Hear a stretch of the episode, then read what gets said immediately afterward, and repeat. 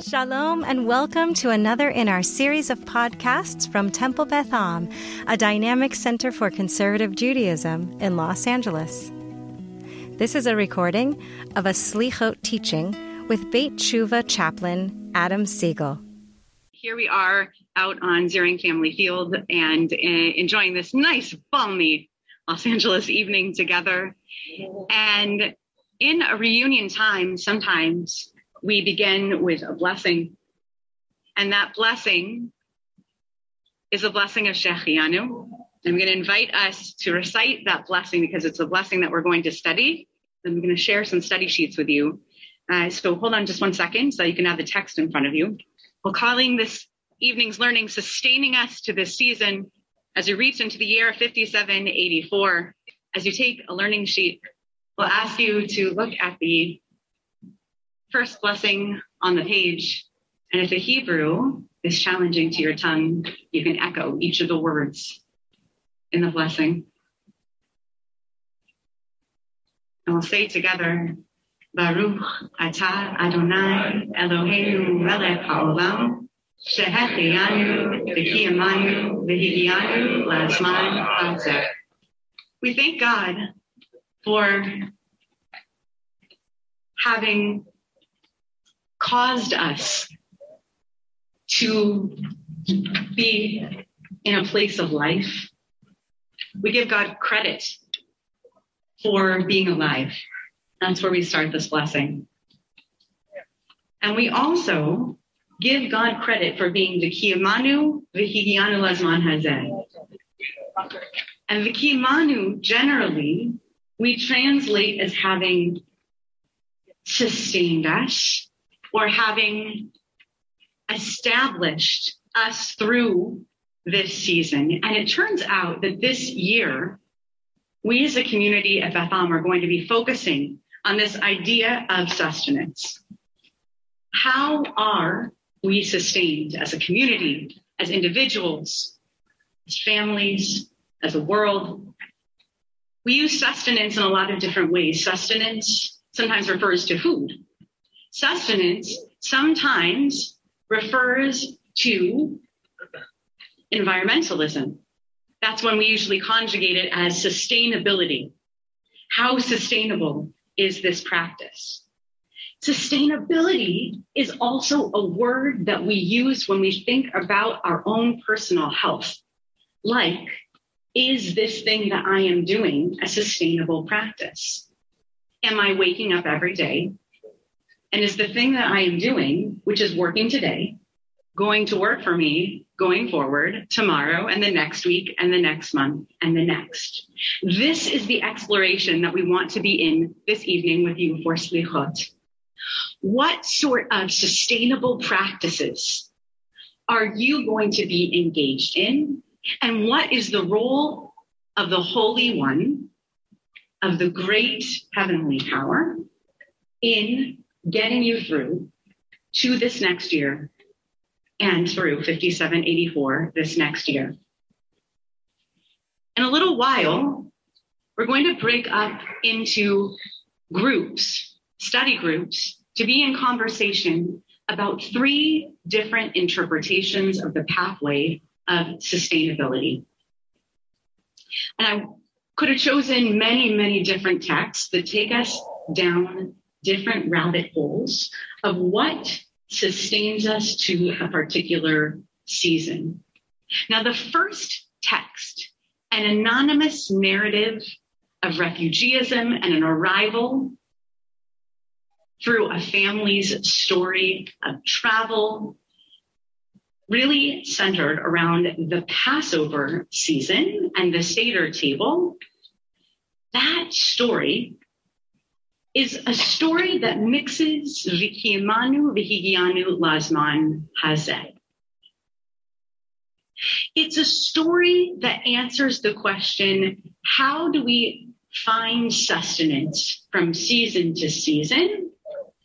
We find sustenance through the happenstance, the luck, and the gift of God, who gives us the pathway that is granted to us by dint of the family that we are born into, the story that we find ourselves stitched into because of where we are in the narrative of whatever grander family story we're in, friend circle story we're in. This story doesn't speak of choices made. This story speaks of choices made for us. If you look at the back of the first page, I highlight this text, which I hope you'll focus on together. And when we say the Shehecheyanu, when we say, praised are you, Adonai, our God, sovereign of the universe, for giving us life, for sustaining us, and for allowing us to arrive at this time, we will understand just what it means to arrive at this time and from where we have come. And maybe then we will reflect on all those people who helped us get here and those who are not here. And that while we are free, others are still struggling for their redemption and waiting for us and we will come to understand how our lives and our destinies are absolutely bound together. Our freedom is still partial. This text challenges us, and I challenge you as a group to read through it more fully and to look at the prompting questions afterwards, to think about how sustainability is sometimes out of our control. Sustainability is sometimes about the choices that are made for us and sometimes about the choices that we make in response to the circumstances that we find ourselves in. And also the choices that we make to respond to other people based on the circumstances that they find themselves in. It has us focusing on the role that other people play in our sustenance in our being sustained through each season. It makes us wonder how much our freedom is a matter of our choice. And it makes us wonder, especially in that last little bit, what does it mean for our freedom only to be partial? Does that have to do also with our freedom being in the hands of someone else, perhaps being in the hands of a higher power? I want to introduce you to the second text, and then I'll turn it over to Rabbi Kligfeld to introduce us to the third. The second text goes to food. Yay, food. food is very interesting. Food is also an object of a lot of tension. Food can be an object of, of wanting. Food can be an object of ploy food can be an object where sustenance is for wanting. And we know that from the story of the wilderness. And there is a question brought in the Talmud in this text from a tractate called Yoma. That's where the story comes from.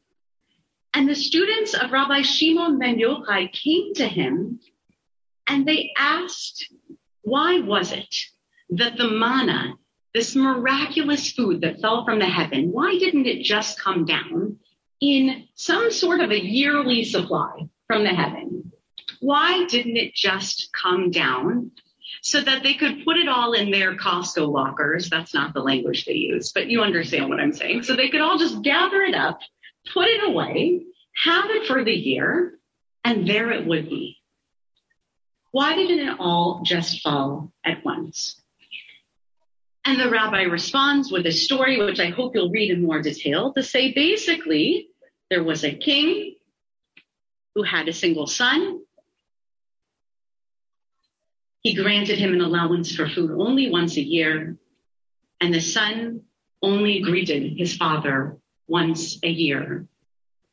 And therefore, the father changed his habits of giving the son food in order to see his son more often. Going to encourage you to read the story in more depth with the groups that you're with and use these prompting questions to think about sustenance, how you are sustained through the people who have the power to feed you both literally and figuratively to ask the question of one another, is it ever okay for sustenance to be transactional? For any parent who's ever fed a baby, For any person who's ever served as a nanny or a babysitter, I ask the same question. Isn't that transactional? And if that is okay, then when does it stop being okay? And what does this text, when you read it in depth, seem to say that if the king is the model of who God is, God wanting us to come and greet God more often than just that once a year, should God have given us the manna only once a year and we only encounter God that one time? If God wants to see us more often, then why? What is God trying to get out of us coming to God for sustenance? Why do people want us to come to them for sustenance? Why do people want us to rely on them for sustenance? And finally, and you'll see why in the text, is prayer itself a form of sustenance? Does it keep us? Does it sustain us? And perhaps speak personally within your group about how prayer might be a form of sustenance for you or not. So for the introduction of the third text, I'm going to invite forward Rabbi Adam Kligfeld, who's the senior rabbi of Beth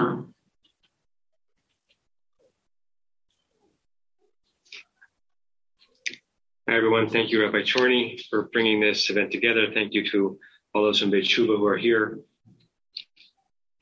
The bracha that we're so used to, the Shehecheyanu bracha, has three verbs that are sort of intentionally synonymous, right? To have been kept alive, to have been sustained, and to have been brought to a spot. Shehecheyanu, v'kimanu, v'higianu. So they're synonymous, but they have different overtones. And so we've broken it down into three different possible ways that one can, and you can choose which one you want to attach to which, be brought alive to a certain moment, be sustained through a certain moment and to be taken to a certain moment in life.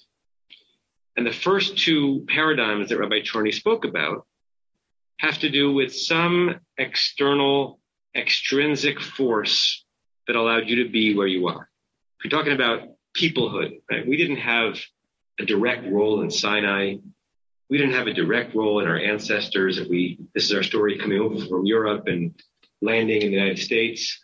We're the recipients. We are the outcome of those tremendous sagas, but we didn't have a direct role in it.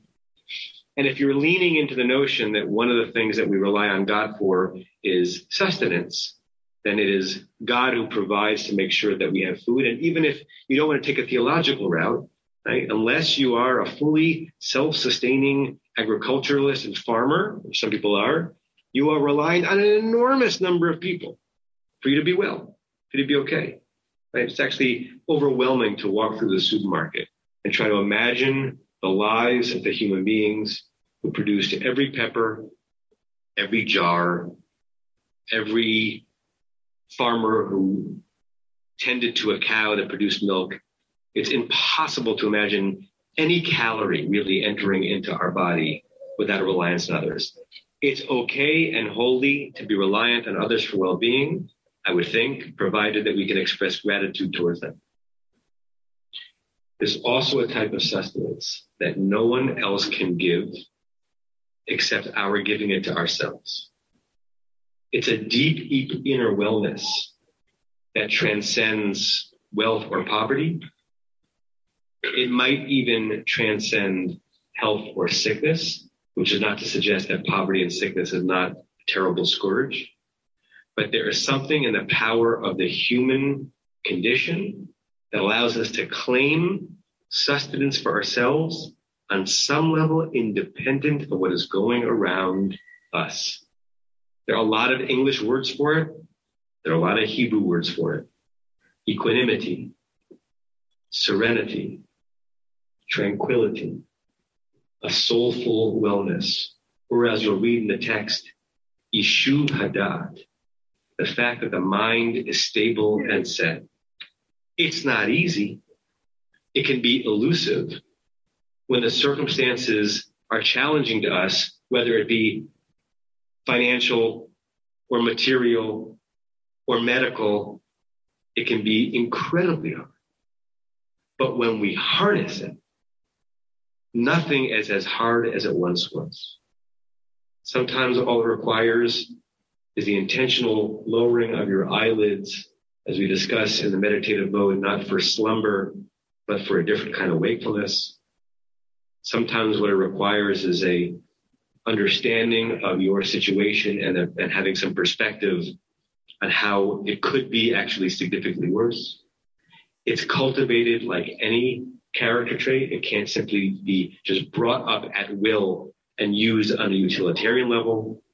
There's a paradox that you can't really harness this kind of wellness only in the moments that you need it. But if you harness it all the time, then when you need it, you will have it. So when you get to the third text, through the paradigm of Isaac, Yitzchak, someone who suffered as a child way beyond his control as he was offered as a potential sacrifice in the altar and then lived a life to become a patriarch and produce offspring whose names we still remember today. The author imagines what was it that allowed Yitzchak to have an inner wellness independent of the storms that were forming around him and could have taken away his sense of wellness. When everyone else wants to take away your wellness, when every circumstance is challenging your being okay, you still have the power to arrive at tranquility and serenity if you know how to harness it. So look forward to hearing your responses when you get to that part of the text. Thank you, Rabbi Kligfeld. And it's not an accident that I asked Rabbi Kligfeld to introduce that text as we end every meditation on Fridays and otherwise with a prayer that three times over brings us to a place of equanimity throughout the week. Uh, it is not easy to achieve, and it is something that is constantly uh, in a paradox, something that we strive for. So thank you, Rabbi Cantor. So um, so right, so so story and narrative and personal story, story and narrative is uh, is essential and it's such a core component to the the lives of the the folks in the Beit T'Shuvah community and the, the community itself.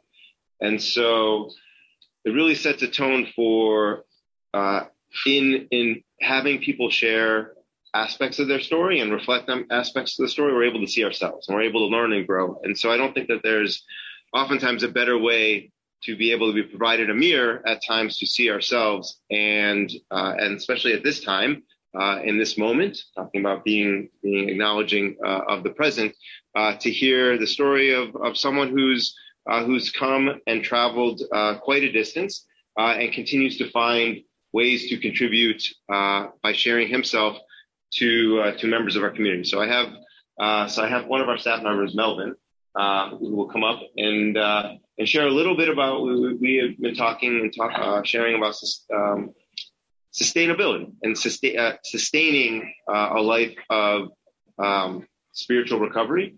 And so he'll he'll share a few words of wisdom. Right, Melvin. Yeah. Melvin. Thank you. Shalom, my name is Melvin, a grateful member of the Beit T'Shuvah community.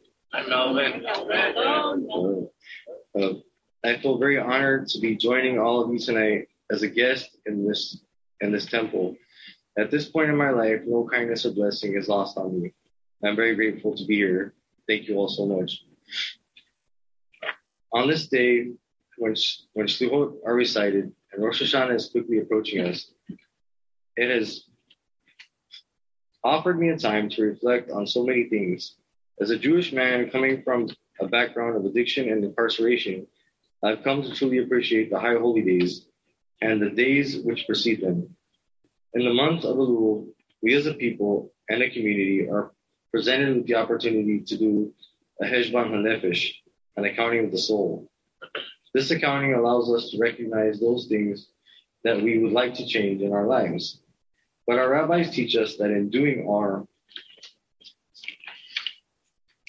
inventory, we are not only to look at where we could have done better, but to take an accounting of the things that we have done well. For after, for after all, a true assessment isn't one-sided, but takes all things into account. Keeping track of the good we bring to the Olam will help us reinforce those behaviors on a continued basis. In my in my own Cheshbon HaNefesh, I found much room for change, more patience, more empathy, more love. But I also found things that I was proud of.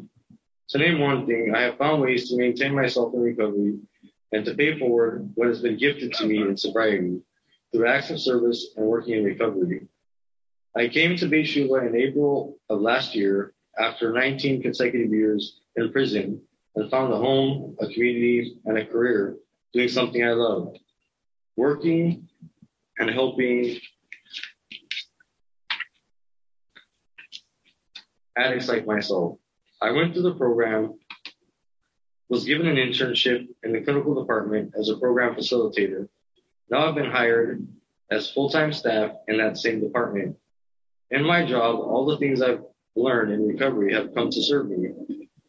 While I love the work I do and the people I serve, there are days when dealing with difficult clients where I can see the positive impact of what I've learned in my Judaism and my recovery. I've dealt with clients who've talked to me poorly, and I've okay, excuse me, uh, treated me like they're like they're poorly treated personal assistant. I've dealt with clients that curse at me every time they see me. My manner of addressing this situation is markedly and drastically different from the way I used to deal with high stress situations where I had no time for for entitled, rude, or excuse me, I had no time or patience for entitled, rude, or disrespectful behavior, which at one point in my life would have been met with a fight fire with fire perspective. And now the words, and now the words and actions.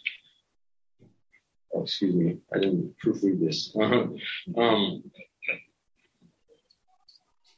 and the words and actions match. Now through having recovery, Torah and community, I've been able to develop coping skills and a support network by taking direction from others in my community while seeing those I serve as no worse than myself, all human beings struggling against their disease, and like and like all souls worthy of dignity and respect, thus allowing me to see all the clients I work with through the lens of empathy, hope, and compassion.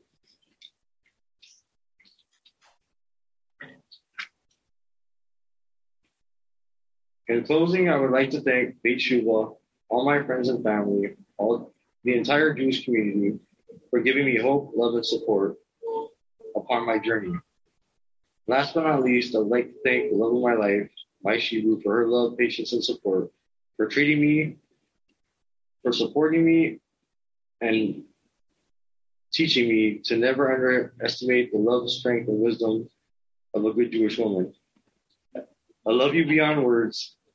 Uh, shalom and thank you all so much.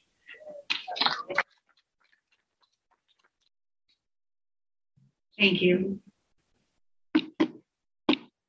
Thank you uh, for sharing that piece of yourself and for for sharing that snapshot in time of you and for all those snapshots in time of you. We're so glad to meet this version of you glad for any version of you, but we're especially glad to meet this version of you. And it's a privilege tonight to hear all of the rawness that we are coming to this month of Elul and now into the month of Tishrei with. I'm so glad that you spoke a little bit about words and actions matching each other. Words don't have to be perfect and our actions don't have to be perfect, but I wanted to close a little bit about the matching of words and actions together we have this cafe that we started uh, a little while back. It's kind of an evolution. We wanted some good coffee or better coffee, excuse me. We wanted some better coffee on Shabbat morning here. So we began serving uh, each other coffee at what we call Cafe TBA on Shabbat mornings. And we began teaching in that cafe for 15 minutes at a time. And we began a series teaching on the liturgy. And one morning, someone asked me why it is that we sing Ashrei, the prayer that we are about to sing in the Slichot services. Why sing it three times a day?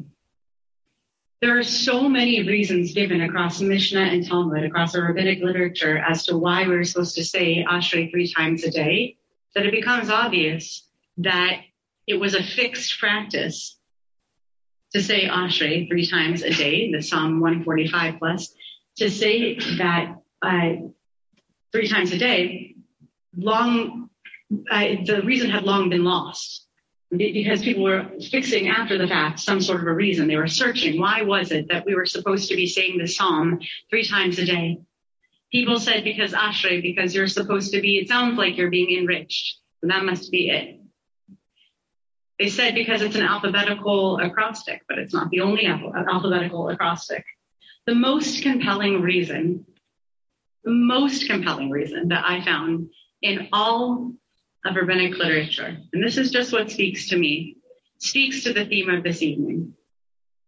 It's the alphabetical line that matches the pay. The line says, "Poteach et yadecha umasbia lechochai. They open, he opens, God opens. Your hand, umasbia, and satiates lechochai for every living creature according to its need. What the rabbis teach about this is that it's the one line in the entire psalm that reminds us that it's not enough to simply pray. We have to be praying with action in mind at all times. I don't know about you, but you may have been in prayer spaces where you've seen people lift their palms at that line.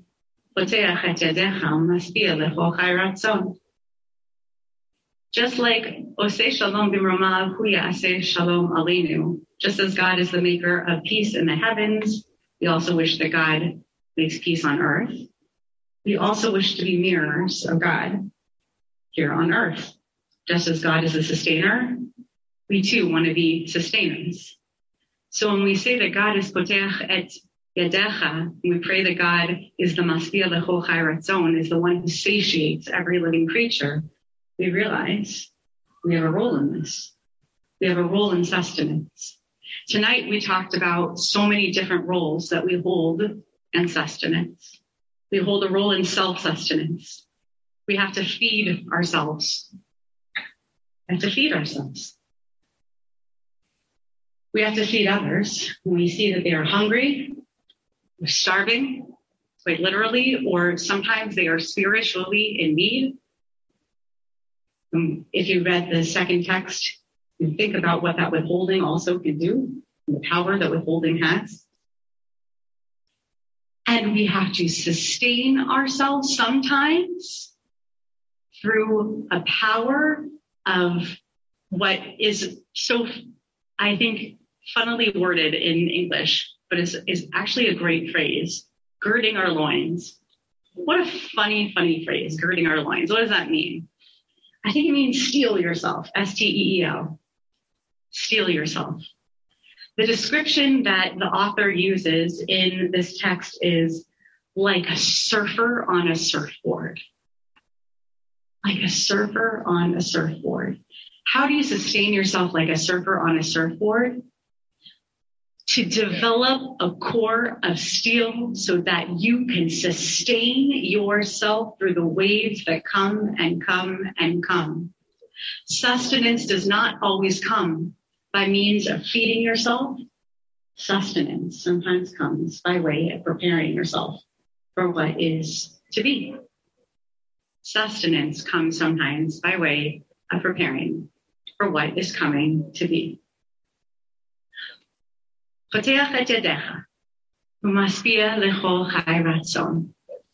As we move into the Slichot service this evening, here is my prayer for you, and it's twofold. The first is that I hope that you find for yourself at least one new avenue for sustenance in 5784. One new strength to sustain yourself, to sustain others, to prepare yourself for equanimity, even when it feels like the world is unsustainable around you. That's one prayer. Here's the second. The second is a kavanah. It's an intentionality for you. Slichot is a wall of prayers. Rosh Hashanah, that big, thick, heavy Mahzor, Yom Kippur, is a wall of prayers. Open your palms. Potech et yadecha. Don't forget that prayer needs action. Don't forget that part.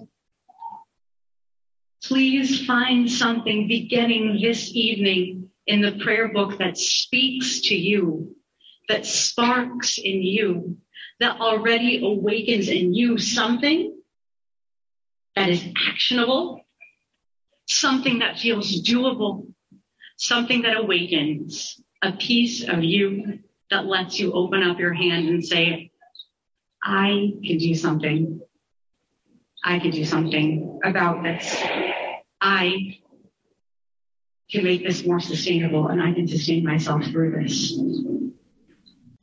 You have been listening to another in our series of podcasts from Temple Beth Am, a dynamic center for conservative Judaism in Los Angeles. If you enjoy these podcasts, we invite you to write a review on the Apple Podcast site or wherever you get your podcasts. For more information about Temple Beth Am Los Angeles, go to tbala.org